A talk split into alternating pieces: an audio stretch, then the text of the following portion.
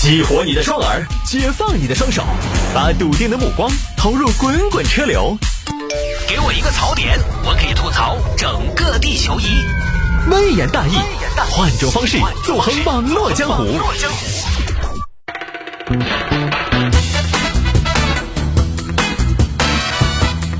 来喽！欢迎各位继续回到今天的微言大义。有听众朋友说摆一下这个事情。GUCCI 出了虚拟手袋，呃，这个事情其实怎么讲呢，还挺虚拟的啊，我也不知道跟大家讲不讲得清楚，因为以我的表述能力和想象力，以及你们的想象力，我怕我说不清楚，你们也听不懂。好，简单说就是 GUCCI 出了一个虚拟手袋，这个虚拟手袋是什么意思呢？就是你以为它是个手袋，但是呢，它确实也是个手袋，但是这个手袋呢是虚拟的，哎，是不是说了等于没说？其实就是那个手袋只能在线上背，它不是一个实体，只是网上虚拟的产品。这样我说的再简单一些，它就是个 QQ 秀。哎，最近 GUCCI 呢有款虚拟手袋卖到了四千三百二十一欧元，呃，在我的概念当中应该差不多三万多人民币吧。可能买 GUCCI 的也都不多了啊，三万多人民币呢，可能都去买香奈儿什么的去了。其实他之前呢，GUCCI 也不是第一次干这种事情，他也卖过虚拟鞋。虚拟鞋他当时卖的十一点九九美元，差不多七十块钱人民币。呃，有些产品呢比较稀缺，就还有人抢，有人抢呢，就自然价高者得，就产生了这种虚拟产品，但是天价成交的情况很正常，就是个其实就是个比较贵的 QQ 秀。就这个东西呢，你说它很奇葩吧？它确实也挺奇葩，但是你转念一想，那你说游戏装备，哎，当年玩传奇三，我玩传奇三里面装备几大千上万，那你说奇葩不奇葩？QQ 秀。奇葩不奇葩，它也要钱呢。你说那 QQ 秀它是能避寒还是能保暖？你出门能顶个 QQ 秀出去吗？也不行，它也没什么实用性，也没什么意义。但是挡不住很多人会通过这种我们看起来无聊的消费来满足自己内心诉求嘛。有人花钱买衣服穿，有人花钱买虚拟的看。具体的心理动机我们就不说了，这个就太深奥了。但是也确实不是什么新鲜事儿。LV 也跟英雄联盟联名，出了一个一个虚拟的皮肤。你说这东西这管什么用啊？穿 LV 算什么英雄好汉？在网络世界里面，一切皆有可能。就好像有些游戏，它现在有些游戏甚至可以做到这种程度：你可以在游戏里边自己修房子，修完房子之后，你还可以请其他网友来参观。你说那些人民币玩家，哎呀，在生活里我只能锦衣夜行，在网络上我总可以大方的展示自己嘛。而从品牌的角度来说，刷存在感永远是有必要的。他这种虚拟商品，哪怕我挂出来卖，我自己来买，我都可以。我这个曝光度和话题性都赚得够够的。它不是拿来赚钱的，而是刷存在感的，在年轻人心中打基础的，就跟奢侈品找小鲜肉代言一样。各位，你看看，现在。奢侈品它有好多是什么老戏骨、老艺术家代言的吗？没有，前几年都是各路小鲜肉代言名表。很多用户说啊，他代言为什么？中老年男性用户本来他对年轻男性就一点点说不明、道不清的敌意，他觉得哎，品牌是不是瓜的哟？找的代言人根本不符合我们这个族群的调性。殊不知人家品牌也不瓜，人家要的是曝光率。你这中老年本来就有一定的品牌忠诚度了。实际上，比如说有些高净值人群，他买个十几万、二十几万的表，你也不在意代言人是谁的了。卖那么贵的东西，他品牌一定是压过代言人的，所以他无所谓。他让年轻小鲜肉代言，他也不图带货。我一千万，比如说我请吴亦凡代言，我就要卖一千万的货嘛。也没有明星有这个能力，因为卖买奢侈品的他不是靠代言人来决定要不要下单，他就吴亦凡有话题性，我就上吴亦凡就好了。所以包括这种虚拟包对品牌就是一种营销。至于说虚拟的可以卖四千多欧元，其实多正常。那网上还有什么呢？网上以前还有卖卖什么卖小行星的，各位卖小行星的你能信吗？你给钱，然后他给你一个证给你。那有些正规一点的说这个是在世界小行星什么协会。都有认证查得到的，查你说查，那我是不是也能建个网站？我说这个太阳我就给你了，那不也是假的吗？网上卖小行星的吗？你给钱，他给你一个证儿，啊，这颗星球谢探星就是给你的，这个难道就不是虚拟的吗？你买的是个小行星吗？你你是给你办个产权证吗？咋子嘛？几十年使用权咋子嘛？不是啊，你买的就是个假证啊！你这个东西本质上来讲，九眼桥都可以办的。好多东西都没什么意义，所以不多说了啊。来接到摆这个事情，这个就比较狗血了。女子科目三考试被私家车别停，当场痛哭。来，这个事情发生在黑龙江齐齐哈尔。齐齐哈尔一个姑娘前段时间考科目三，请三号学员李菊花上车考试。好紧张，好紧张！考官好，我是三号学员李菊花，申请上车。上车吧，请学员做好考试准备，并进行指纹验证。第一，验证成功。好。可以开始了吗，考官？那我接下来我就我就调整座椅了哈。哎呀，合适了。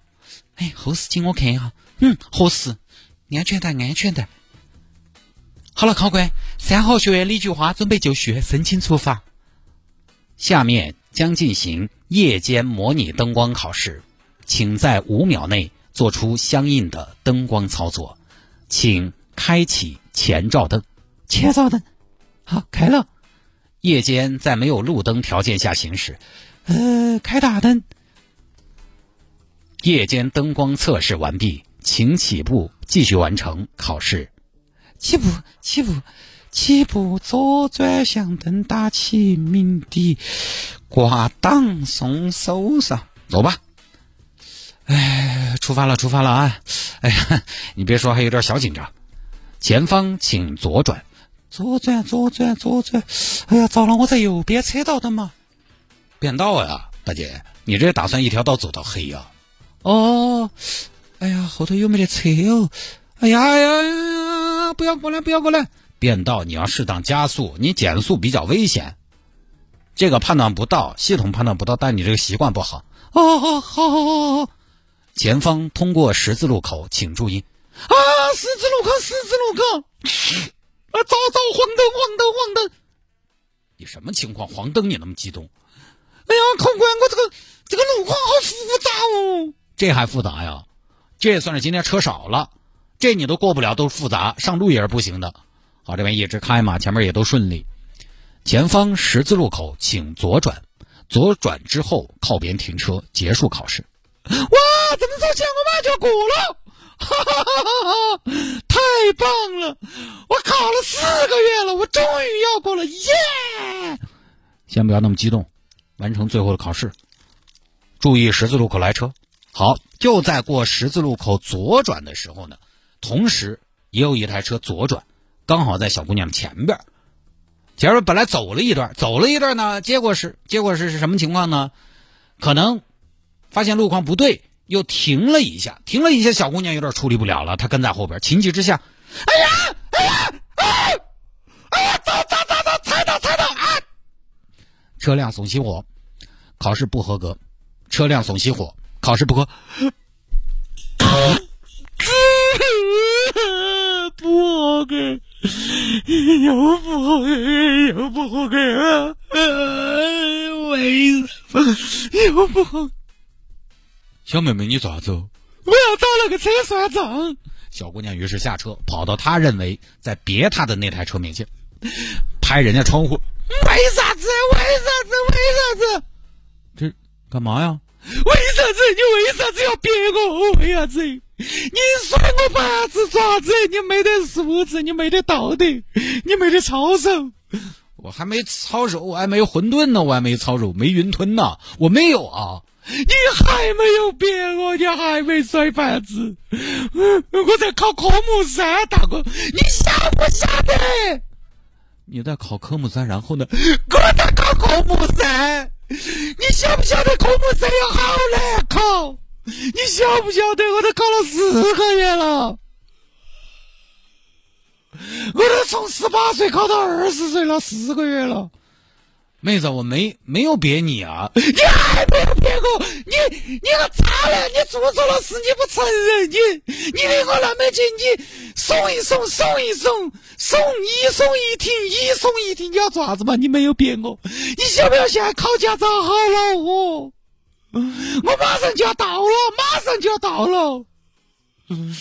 我四个月的努力，一百二十年，这一百二十年我天天练，我早上比哪都来得早，我还走的比哪都还慢，我烧气都烧了两千块钱，就是你那一盘子，我倒在了黎明破晓前，不是妹子，你这个你让我走，我这个真的我没有憋你啊。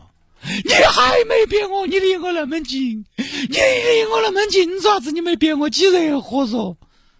那路上开车都这个距离呀、你路上开车，你这个说实话，你也没办法清场啊。我不会，你就是骗了我的，你这么结婚的时候要遭报应。我跟你说，我我婆婆啊要来找你，你太坏了，路上开车都讲你这个行车环境咋个开车嘛？妹子啊，路上开车都这么开的，你这个考试你得有预判呢。预判啥子预判？你不要跟我说啥子预判，啥叫预判？我为啥子还要预判？我在考试，我在考试，我开车我顺着路走就是了，我为啥子要预判？我开个车我还要预判？我开个车我有好忙，我开个车又要换挡，又要踩油门，还要踩刹车，还要转方向，我还要预判。我忙不忙得过来嘛？我超级计算机嗦，天河二号嗦，考个驾照那么难。我都要到了，我都要到了，过了红绿灯我就到了，我就考起了，我就拿本本了。你在忙啥子嘛？小姑娘没考过，你看这样行不行？怎样？没考过你再考，我先走行不行？找个屁！我都约了，考过了，周六办学酒，定金都给了，请帖都发了。啊，这个时候考官看不下去了，干嘛呢？我在车上坐半天了，看不下去了，你是打算怎么的？我自己把车开回去啊？老子不管了，教官，我反正今天过不到，你个人开回去。哎呦，你还挺凶，这个跟我没关系啊，那是系统自己判断的呀，跟我又没关系，你还凶我？我是要凶你噻，搞个架子整那么难，科目一二三四五要上山打老虎嗦，开车嘛累得走就可以了嘛，非要考了理论考场地，考了场地考上路，考了上路还要还要考理论，那整的严格不是为你好吗？你这个技术，你这个心理素质，以后怎么上路啊？上路怎么办呢？我不管，我考不到驾照。啊！我驾照都搞不到，我屋头挣那么多钱做啥子嘛？我们爸给我车都买好了，买好了放到屋头都要放报废了，我都还没搞到驾照。嗯嗯嗯考官，你都不帮我理论一下，你还凶我？我怎么给你理论呢？你把窗子摇开，你撅他噻，你骂他噻。教练，你坐到车上，你点路怒症都没得啊？遇到甩牌子的，关键人家也没怎么样啊。